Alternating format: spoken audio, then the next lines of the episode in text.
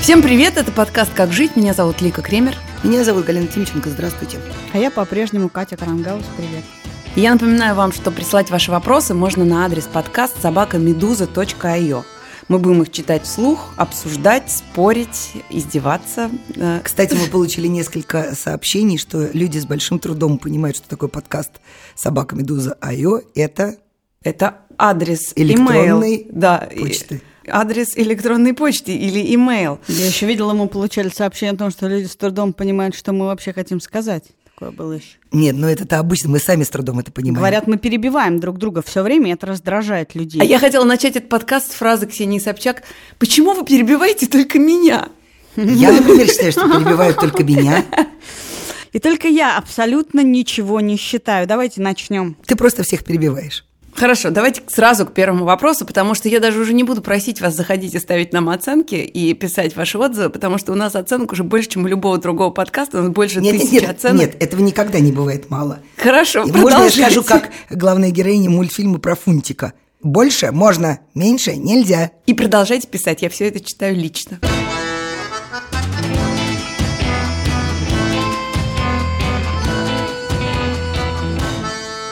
Так, первый вопрос.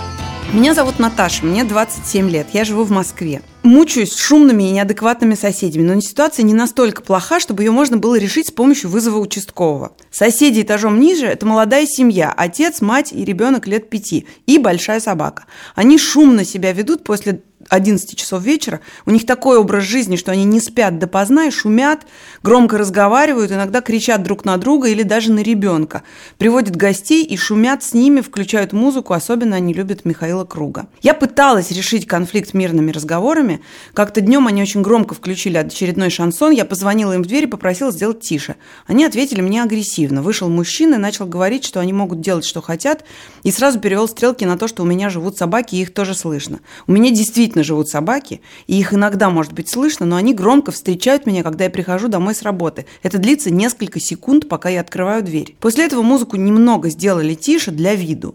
Но я по-прежнему часто не могу уснуть из-за этого шума. Меня очень напрягает эта ситуация. Я злюсь от бессилия, так как люди, очевидно, неадекватные и нормальных объяснений и просьб не понимают как и правил поведения в обществе. Мало того, были случаи, когда я слышала, как они кричат на собственного ребенка, в том числе матом, а ребенок плачет.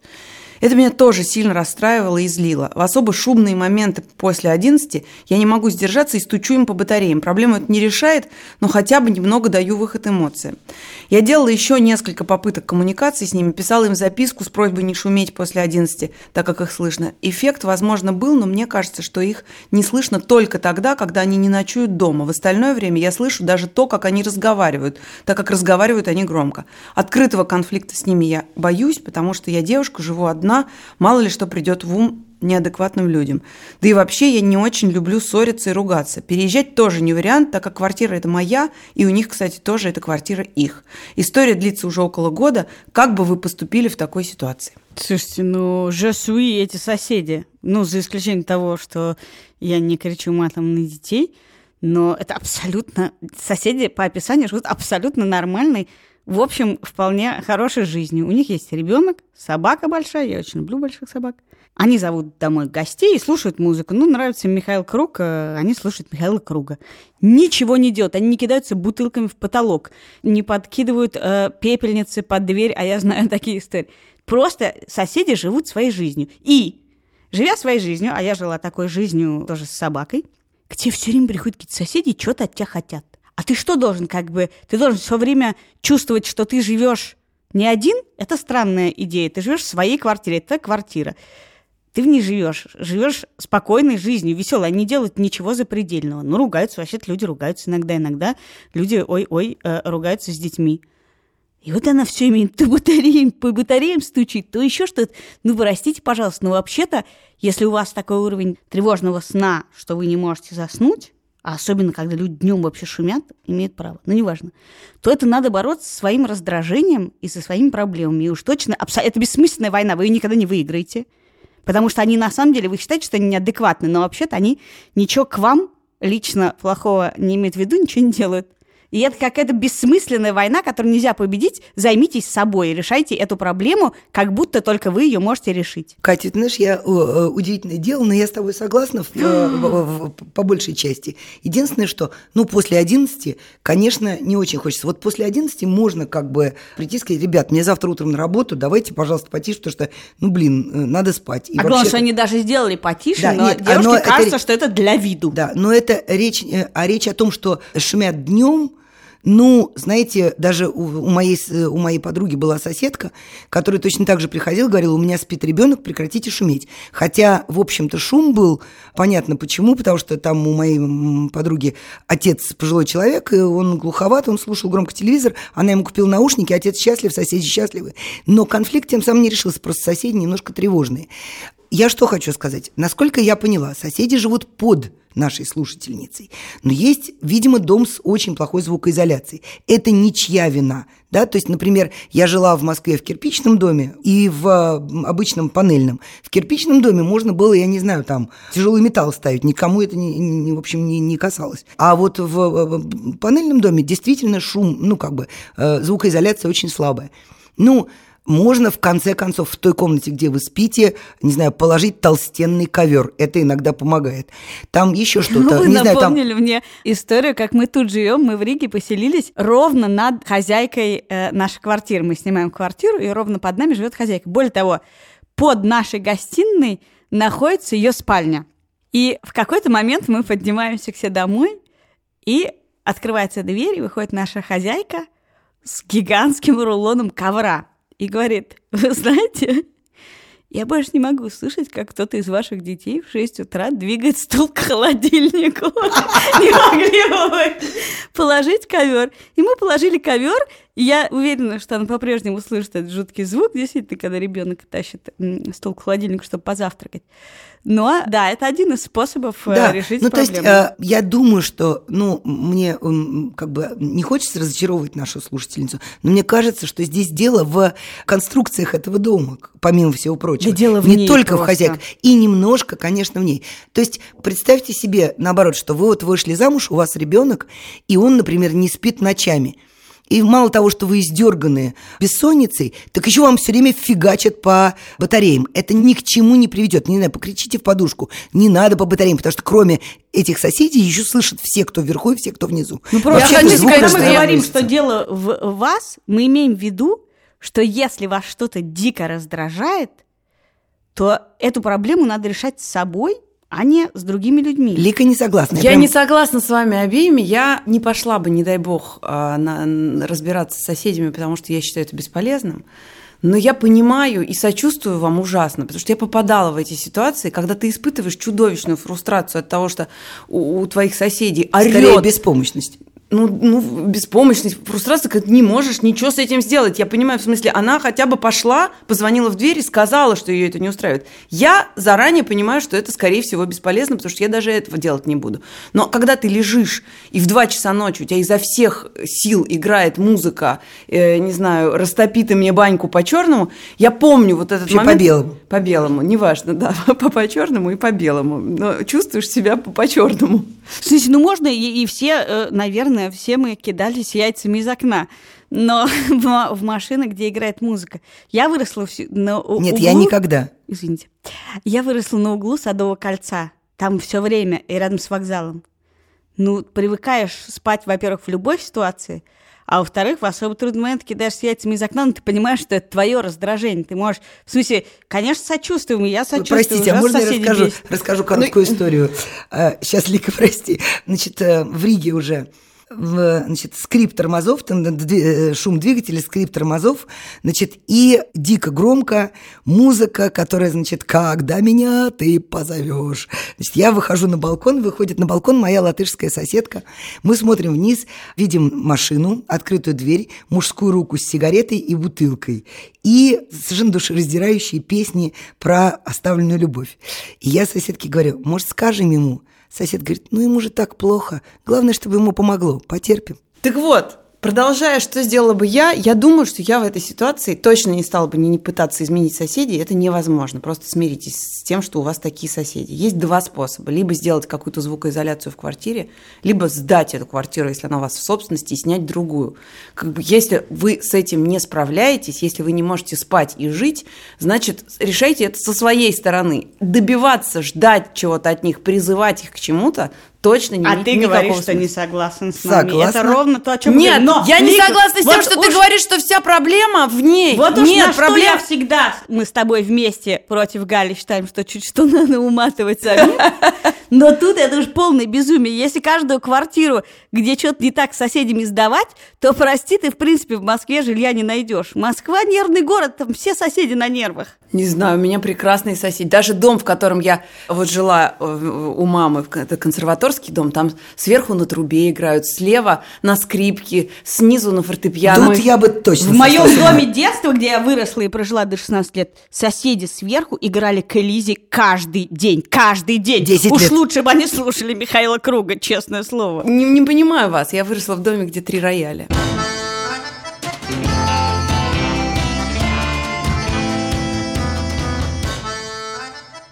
Здравствуйте, дорогие Галина, Катя и Вика. Мне 26, и примерно год назад я пережил достаточно болезненный разрыв со своей девушкой. Мы встречались 4 года. За этот год особо отношений ни с кем построить не удалось и не особенно хотелось. Несколько месяцев назад в одной из компаний я познакомился с девушкой, с которой у нас нашлось много общего.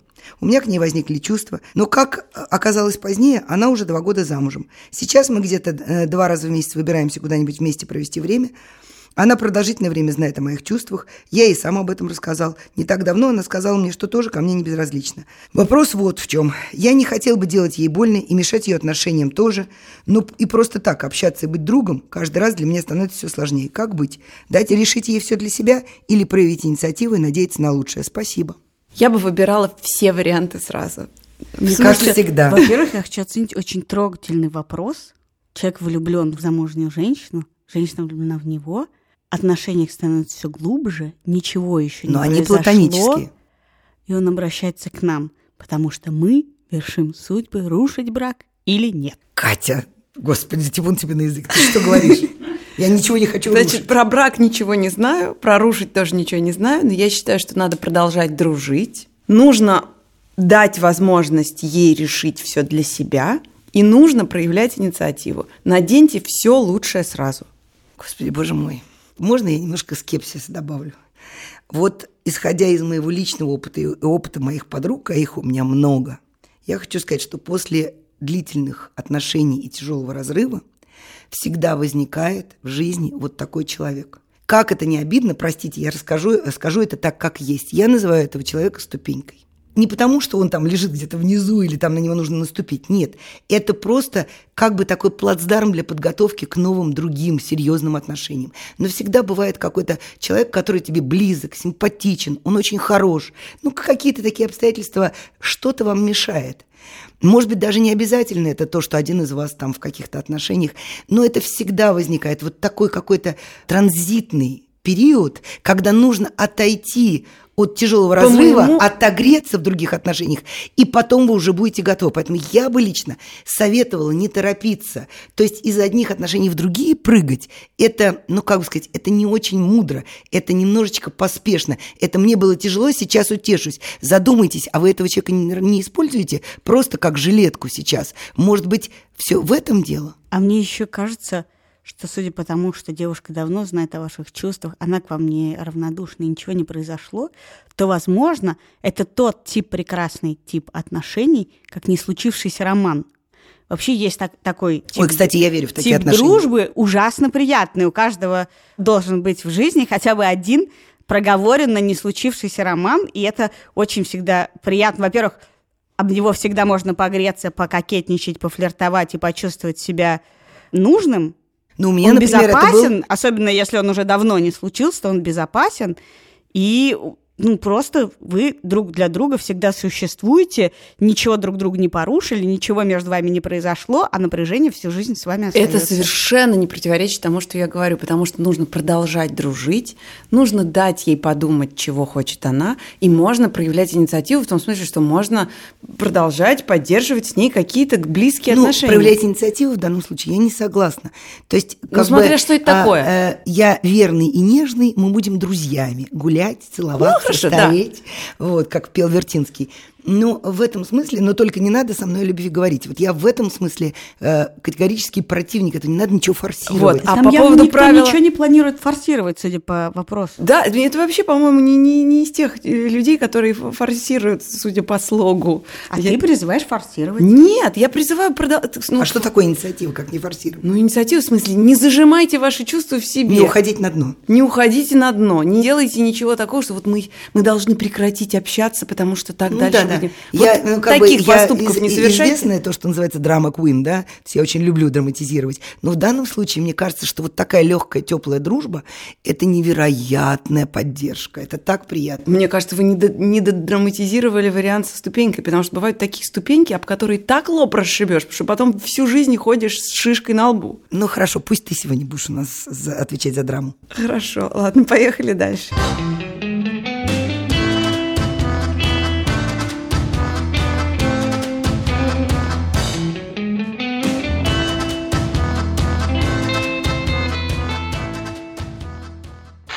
Привет, Медоза. Мне 29 лет, и я заикаюсь. Заикаюсь я с трех лет. До окончания университета особенно не парился по поводу своего заикания. К счастью, оно у меня не в тяжелой форме. В 90% времени своей речи я не заикаюсь, но в оставшихся 10 клинит э, мою речь нехило. Также это, ну, то есть сказывается и на мою мимику. Особенно везло мне при собеседованиях, и мои работодатели даже не знали, что берут штат заику. Париться о своем заикании начал, когда столкнулся с ним в работе. При разговоре с клиентами мне казалось, что я наношу урон репутации компании своим заиканием на глазах коллег и руководства. Поэтому даже просил звонить клиентов мне на мобильный, чтобы я имел возможность выйти из офиса для разговора. Вопрос у меня следующий. Мне всегда было очень любопытно выяснить отношения и чувства не заикающихся к заикам. В моем представлении это раздражение, смех, ну или жалость, что логично, в принципе, для жалость. Задавал этот вопрос друзьям и семье, но все их ответы, да нормально, все, не парься. Скорее всего, вы, наверное, уже смеетесь, потому что я ни разу не заикнулся. Но на самом деле заикаюсь и заикаюсь так нормально. Спасибо, жду ваших ответов. Ну, мы, я, я, я поддерживаю друзей. Мне кажется, действительно, действительно ерунда. У нас у всех есть особенности. Вот я прочла, Лика все время призывает комментировать э, в iTunes наш подкаст. И я вот прочла, там пишут, что невозможно терпеть то, как я шепелявлю. А я, например, даже не знала, что я Катя, что шепелявлю. там про меня пишут? А вот Ой, Катя, Галя, нам просто. Лика почему призывает? Потому что, ой, у Лики такой голос, у Лики. Ой, спасибо, Лика. а вы спасибо, слышите, Лика». каким голосом сегодня Катя разговаривает? Конечно, Заметьте. нежным, потому что если все время Катя писать, что- почитала комментарий, стала Мгм. говорить нежным голосом. Даже говорят, что я шепелявлю. У всех есть особенности речи, кроме тех, кто ходили на курсы сценической речи 4 года, может быть, занимались в университете. Нет, в теперь школе студии МХАТ. В школе. В, в школе А как называется шейминг? Вот есть боди-шейминг. Шейминг или а вот шейминг? Нет, когда, когда речь шеймит твою, это как называется? Речь шеймят – это скороговорка. Речь шейминг. Шеймили, шеймили, да не дошеймили. В общем, мне кажется, полная ерунда. Особенности речи. Мы знаем, у нас, по-моему, есть люди в редакции, которые немножко заикаются. И Валерий Панюшкин был радиоведущим Заика Панюшкин. Э, Работал на нашем радио и На телеканале «Дождь» программу. работал. Да много людей Да. вообще заикается. И, честно говоря, из всех, из всех особенностей это довольно мило. Девушки, вопрос звучал довольно конкретно. Как вы к этому относитесь? Какие чувства вы испытываете в присутствии человека, у которого такие затруднения? Ну, Я, например, могу сказать, что у меня был заместитель, который заикался. И вот если идет какое-то совещание, например, по новостям, то, конечно, в какой-то момент у тебя возникает раздражение. Но самое главное, ну как бы, что я держала себя, как я говорю всегда, держать себя за хвост, чтобы не начать подсказывать человеку, не начать говорить вместо него. Но Или ты к- прерывать, когда он не договорил. да, или прерывать. Но ты к этому очень быстро привыкаешь. Вот я, например, не испытываю ничего, иногда даже умиления, потому что мне кажется, то есть меня немножко раздражает картавая речь, причем очень характерно. То есть вот есть э, люди, которые картавят, меня не раздражают, а есть такой специальный булькающий звук, который меня немножко бесит. То есть Вот. мой соведущий другого подкаста. То есть Он- у нас, он не булькает, У нас он- поэтому он- нету четвертого нет, подкаста, он он, в ра- отпуске. Вот он ракочет, это как раз приятно. Но приятное. Вы решили отдохнуть от подкаста. А слушать. Галь, Но, но э, э, вот с людьми, которые заикаются, я не испытываю даже неловкости. Хотя знаю, что многие люди испытывают неловкость и отводят глаза в этот момент. Я специально даже вот ну, на редколлегиях обращала внимание, как себя ведут мои коллеги. Некоторые действительно испытывают неловкость. Но мне кажется, что особенно в коллективе или особенно с сотрудниками, это вообще не имеет никакого значения. Гораздо больше раздражения и гнева вызывает на себя сотрудник, который вовсе не заикается, но очень медленно рассказывает. точно.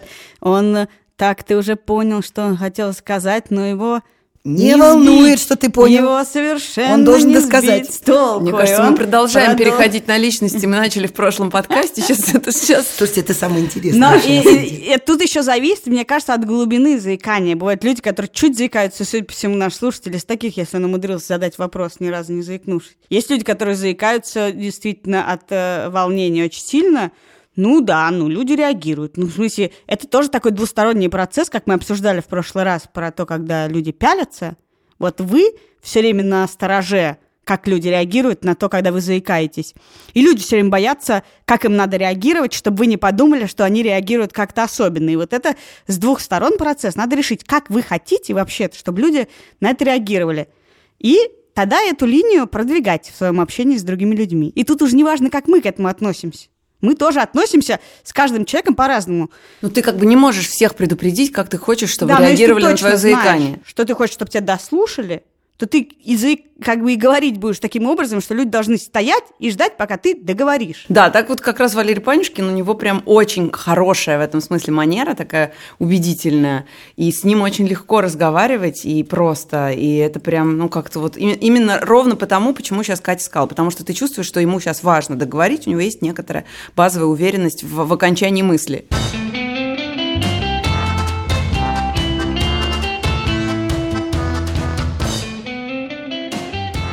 Несколько месяцев назад я вышла на работу. До этого я долго сидела дома. И наши отношения с мужем стали портиться из-за его требований финансового равноправия. Чтобы я платила за себя в кино, равноценно с ним платила за еду и тому подобное. Но в обратной ситуации как раз и возникают конфликты. То есть, когда я прошу вернуть деньги за то, что он просил купить для него, или говорю, что не могу себе позволить складчину дорогой подарок для его бабушки, он припоминает мне прошлые годы. Как делить семейный бюджет? Каждый сам за себя и считать каждую копейку? Или скидывать в общий котел разбираться по факту, где золотая середина? И как они договориться с человеком, который считает, что я ему должна? И должна ли? Сейчас мы зарабатываем почти одинаково. Хочется сразу спросить, а у вас все остальное с мужем нормально вообще, в порядке? Ты знаешь, Лик, на самом деле мое глубокое убеждение в том, что финансовые вопросы вообще отстоят отдельно. Вот отношение к финансам, вот как мне кажется, это вообще какая-то врожденная черта. Это не То есть у тебя врожденная, может быть это семейная черта. Или семейная черта. То есть ты можешь быть в прекрасных отношениях, но как только произносится слово «деньги», тут же как бы вот это очень-очень характерный подход. Да, и это, к сожалению, никак не связано с другими Абсолютно. отношениями. И все люди, которые когда-нибудь жили с кем-нибудь, сталкиваются с тем, что ты вдруг... У тебя же деньги – это какая-то естественная вещь. У тебя есть к ним какое-то отношение. Вот у нас в семье очень ну, какое-то простое отношение к деньгам. Ты меня просил что-то купить, я тебе купил, принесла. Я тебя просил что-то купить, у меня не было денег, я у тебя... Очень как-то был, потому что мы жили и бедно, и, и что-то, и не хватало на еду, и трое детей, и всякое такое. У моего мужа в семье совершенно другое отношение. Если кто-то кого-то просил купить хлеба, один человек покупает хлеба, другой ему возвращает. Конечно, это у меня вызывало просто ярость. Но понятно, что это просто так принято в этой семье, в твоей принято не так. И дальше вы с мужем должны каким-то образом договориться. Мы договаривались кроваво, как и вообще все, мне кажется, договариваются про деньги, когда у людей это расходится. Сначала у нас была система трех конвертов. Не было детей еще, у нас была система трех конвертов. На еду, на досуг и на светлое будущее. А это конверты, где были общие деньги? Там у нас было правило, по-моему, мы складывали равные части туда. Я не помню уже, какое было правило. Равные части, по-моему, туда складывались по сколько-то там. По, 20 части от чего? 20 От зарплаты? Как бы не очень- да, да, было неважно, кто сколько зарабатывает, мы складывали туда рав- равные суммы. На светлое будущее это всегда уходили на не- э, какие-то странные расходы, типа купить шины, еще что-то какая-то муть. По- в какой-то момент уже в Риге тоже что-то у нас не сходились бюджеты. У нас появилась система, по-моему, семи там конвертов. Но уже двое детей, там няни какие-то, сады, семи конверт. В итоге сейчас у нас нет никакого общего бюджета, но есть некоторая негласная, ну, то есть постфактум уже установленная система, муж платит за квартиру и за сады, например, а у него больше зарплата, а я занимаюсь всеми там кружками и каким-то... Ну, короче, каким-то образом эта система выстроилась, надо сказать, довольно равноправно. Но до этого это был долгий спор, мы ссорились, я кричала, мне ничего не надо, он кричал, почему я там... Да, в общем, это ужасно кровавая мне кажется, тема. Мне кажется, здесь есть одна очень такая характерная деталь в этом вопросе, а именно припоминает прошлое. Вот мне кажется, что с того момента, когда вы пошли работать, Вообще, на самом деле, это хорошая история, даже когда просто люди начинают жить вместе, хорошо бы договориться, что прошлое мы не обсуждаем. Да, нужно обнулиться. Нужно обнулиться. Да. Угу. Вот это прям вот нужно бейзлайн провести, ту самую базовую линию, от которой вы начинаете плясать, от которой идут новые договоренности. Знаете, иногда это не так просто. Вот, например, когда мы с моим мужем стали жить вместе, то мы вынуждены были вместе закрывать его кредит, который он взял, чтобы купить у меня машину. Вау. Сложно обнулить и не злиться на то, что часть зарплаты мужа уходит на кредит Катя, мы тебя не будем брать за образец, у вас очень запутанные финансовые отношения. Лика, скажи мне, что ты думаешь. В смысле, меня тоже сложно брать за образец, я всегда платила за все сама и всегда как бы отвечала за все финансы в одну в одно рыло, хотел сказать. Ну, как бы, поэтому у меня никогда не было семи конвертов, он у меня всегда был один, и я его довольно беспорядочно использовала. И, в общем... Ну, а, я-то вообще живу одна, поэтому мне не с кем договариваться. Но у меня две моих подруги, они живут не по системе там трех, семи, десяти, двенадцати конвертов, нет. А вот они составили список общих трат, на которые они должны тратиться с мужем в равных долях. Ну, то есть это детский сад, это там музыкальная школа, квартира, коммунальные услуги и, предположим, еда, да? И рассчитали ту базовую сумму, которая позволит им держаться на плаву. И вот они скидываются вот ну вот это и есть на самом деле система нет, трех, нет, неважно, пяти, нет, один конверт, да. один конверт. То есть одна общая история, которую, в которую не вкладывается, э, ну как бы равнозначно, а все остальное, что у них остается от зарплаты, причем совершенно неважно, у кого как больше, это? у кого, у кого меньше. больше, у кого меньше, это абсолютно на их усмотрение. Не хочешь ты покупать бабушке дорогой подарок, купи открытку.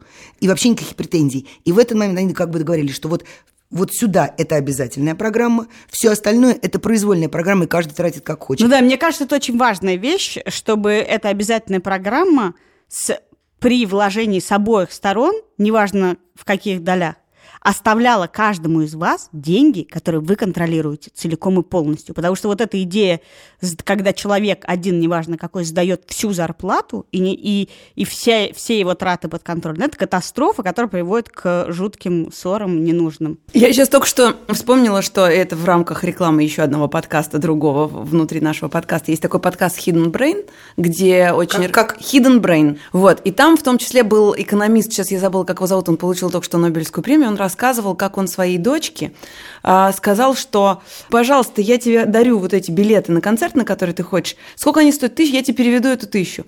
И на что она ему ответила, пап, а вот эта твоя диссертация про поведение по поводу денег, она ровно про это. Я эту тысячу, ты мне, конечно, переводи, но я ее не потрачу на билеты. Потому что подарок, он типа в том, что я тебе подарю билеты, а как только у тебя есть лишняя тысяча, ты как бы к, к этим деньгам совершенно иначе относишься. Ты сейчас, ты сейчас открываешь для меня целую гигантскую болезненную тему про то, когда люди заказывают себе подарки на день рождения. Давай мы сейчас даже не будем начинать этого. Ну, я думаю, что мы как-нибудь это обсудим. А, у меня еще одно появилось соображение. Мне кажется, что невероятно важно, вот я хочу Катю поддержать, иметь свои собственные деньги в полном своем распоряжении, никому никому не отчитываться и совершать, возможно, совершать все ошибки, которые можно совершить в рамках вот этой суммы.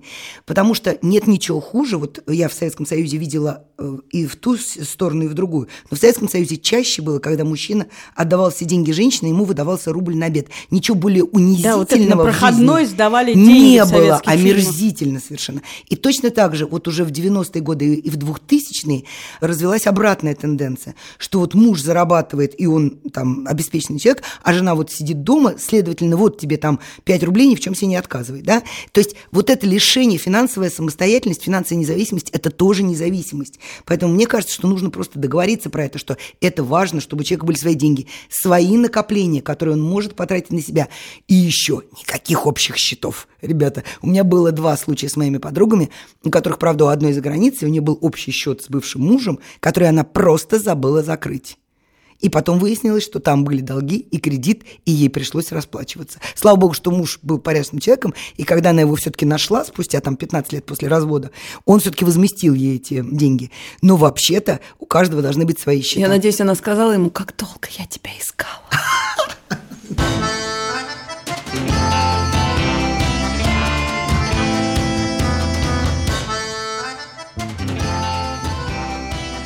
Посоветуйте, пожалуйста, что делать, если приятель стал веганом-проповедником. Сначала отказался от мяса, потом от молочного и всех продуктов животного происхождения. Сейчас чередует фрукторианство с питанием одними соками, а иногда и просто с сухим голоданием. Говорит, что живет осознанно, руководствуется не умом, а сознанием. Вместо «ем» говорит «питаю свой организм» и так далее. Интересуется уже, в принципе, только жизнью своего кишечника. Ведет страницу на Фейсбуке и читает лекции для молодежи. Беспокоюсь за него. Когда завожу разговор об этом, говорит, что я не пойму его, пока сама не встану на путь исследования. Я, конечно, не встану на этот путь, так как люблю поесть и попить. Но с ним что делать? Ой, какой прекрасный вопрос. Мне кажется, оставьте его в покое, ему хорошо. Ну, как бы человек имеет право увлекаться чем угодно. Хоть работой своего кишечника, хоть, не знаю, космосом э, и там дальними космическими путешествиями. Вообще все так равно вопрос, во как разговаривать с человеком, который помешался Да никак не разговаривать. Активное слушание, мы в прошлый раз уже репетировали. Ну подожди, ну это интересно. Ну нет, серьезный вопрос. Человек куку поехал. Неважно, те, он поехал на самом деле или тебе кажется, он поехал. Со мной такое часто бывает, у меня меняются концепции э, мировоззрения. часто. Питание, э, образы жизни. да. Спортивное питание, Кать, неважно. ну, к твоей чести я хочу сказать, что ты делаешь это тихо. Я тихо, я не проповедую, но это с возрастом пришло, надо сказать. А раньше проповедовала? Но я люблю проповедовать, поскольку 15 вещей одновременно, то, может быть, меня за это друзья любят. Но, в принципе, я понимаю, если у тебя друг двинулся головой на чем-то одном, и неважно, это еда, религия, какие-нибудь карьерные эти самые установки, еще Ну, что-нибудь. у меня, Как общаться? или, например, тайм-менеджмент. У меня был такой коллега, который абсолютно подвинулся на тайм-менеджменте, читал книжки только про тайм-менеджмент и делал все строго вот по, по- по тому, как говорят вот эти вот все исследования. И то же самое бывает с людьми, когда они устраиваются на работу. С нами такое было, с нами люди не могли разговаривать, потому что ты все время, значит, про работу. Или сотрудники телеканала «Дождь», которые могли говорить только про телеканал «Дождь». Как Это сейчас, кажется, с был такими- камень в Нет, а я никогда не была Не-не, сотрудником не была. телеканала «Дождь» Суперштат, но, во-вторых, никогда не говорил только про работу, Не-не, поэтому... я тоже да. стараюсь этого не делать, но такое бывает с людьми. И каким образом тебе вытащить человека обратно в то общение, которое у вас было? Наш ответ, по-моему, общий никаким. Ну почему? Можно какое-то провести правило. Например, меня так даже э, кто-то из моих друзей так говорил недавно. Так, давай ты сейчас вот не будешь час говорить про работу, потому что я как раз вот из этих, из тех, которых ты перечислила, которые все время любят говорить про работу, про то, как интересно все устроено, как хорошо и так далее. Давай ты сейчас час не будешь говорить про работу, потому что это будет наш час. Мы сейчас разговариваем друг с другом о наших делах. Ой, не знаю, я обижаюсь в, таких, в такие моменты. Ну, это смотря на кого. Но есть же люди, на которых вы не будете обижаться, потому что они Ну, хотят с вами знаю, поговорить. Мне неприятно. У меня, у меня моя любимая подруга, ну, одноклассница моя бывшая, с которой мы, в общем, всю жизнь знакомы. Вот я каждый раз не упускаю случая сказать, Господи, как же приятно, что моя лучшая подруга вообще не интересуется новостями, интернетом и вообще не считает меня ни за кого. Ну, как бы табличку сарказм, конечно, вывешиваю. Я вот буквально вчера своей однокурснице объясняла вообще, что такое медуза, почему медуза. Ну ладно, все. Нет, ну просто, Ну, в общем, я речь- буквально занимаюсь иногда политинформацией, вот, а иногда просто говорю, господи, ну в каком мире ты живешь? Ну, Речь в на вопросе к нам, на самом деле, про неофитство. Ваш друг неофит, как и любой неофит, который не способен сейчас сосредоточиться и говорить о чем-нибудь другом, и даже воспринимать свои убеждения хоть как-нибудь критично. Потому что вообще-то, когда проходит время, ты понимаешь, что ты можешь верить так, а другие люди могут верить так, и от этого никто еще не умирал. Но мне кажется, с неофитом, если вы не можете разделить, ну, терпеть. Тут ничего не остается. Надо переждать, пока это немножко... Это не значит, что это пройдет. Может, он на всю жизнь будет фрукторианцем. Хотя, конечно, я опасаюсь таких людей. Но это, скорее всего, это чуть-чуть приглушится, и он сможет нормально смотреть, как вы пьете кофе, а не только сок. Ну, потому что он, в конце концов, об- оботрется об других людей, с которыми он тоже будет также встречаться. Если и- ему захочется с кем-то общаться, и он не уйдет в фрукторианский да, монастырь. Да, абсолютно. Но, в общем, шансов удержать его насильно, мне кажется, нету. Ну или если вы любите поспорить, можно все время ссориться с ним по поводу Ну, того, полезны еще- белки, э, или их можно взять из сырого баба, а не из мяса. Я какая-то сегодня омерзительно мирная, но хочу сказать, что можно, в общем, совершенно спокойно с этим приятелем не ходить, например, в кафе и не приглашать его в гости, а ходить с ним на выставки и в кино. Ну, вообще человек, который сидит на какой-то странной системе питания, он, надо сказать, настолько буйно помешивается обычно действительно в своем кишечнике, что он ни кино и ни выставки не Тогда интересует. терпеть. Ну что, заканчиваем прямо вот на слове терпеть. Терпеть, терпеть, терпеть, да. Это был подкаст «Как жить», и мы, Галина Тимченко. Катя Крангаус. и Лика Кремер. Я не Пожалуйста, шепелявлю. ты не шепелявишь, А я по-прежнему разговариваю грубым голосом. А я сегодня добавила хрипотцы. Пожалуйста, присылайте нам вопросы о том, как жить на адрес подкаст собакамедуза.io и в телеграм-канал «Медуза loves you». Лучше всего, если это будут голосовые файлы, и мы сможем вас И мы услышать. очень хорошо относимся к, к людям с особенностью речи. Даже если вы шепелявите или заикаетесь, мы очень рады вашим аудиовопросам. Медуза loves you. Love. До встречи через неделю.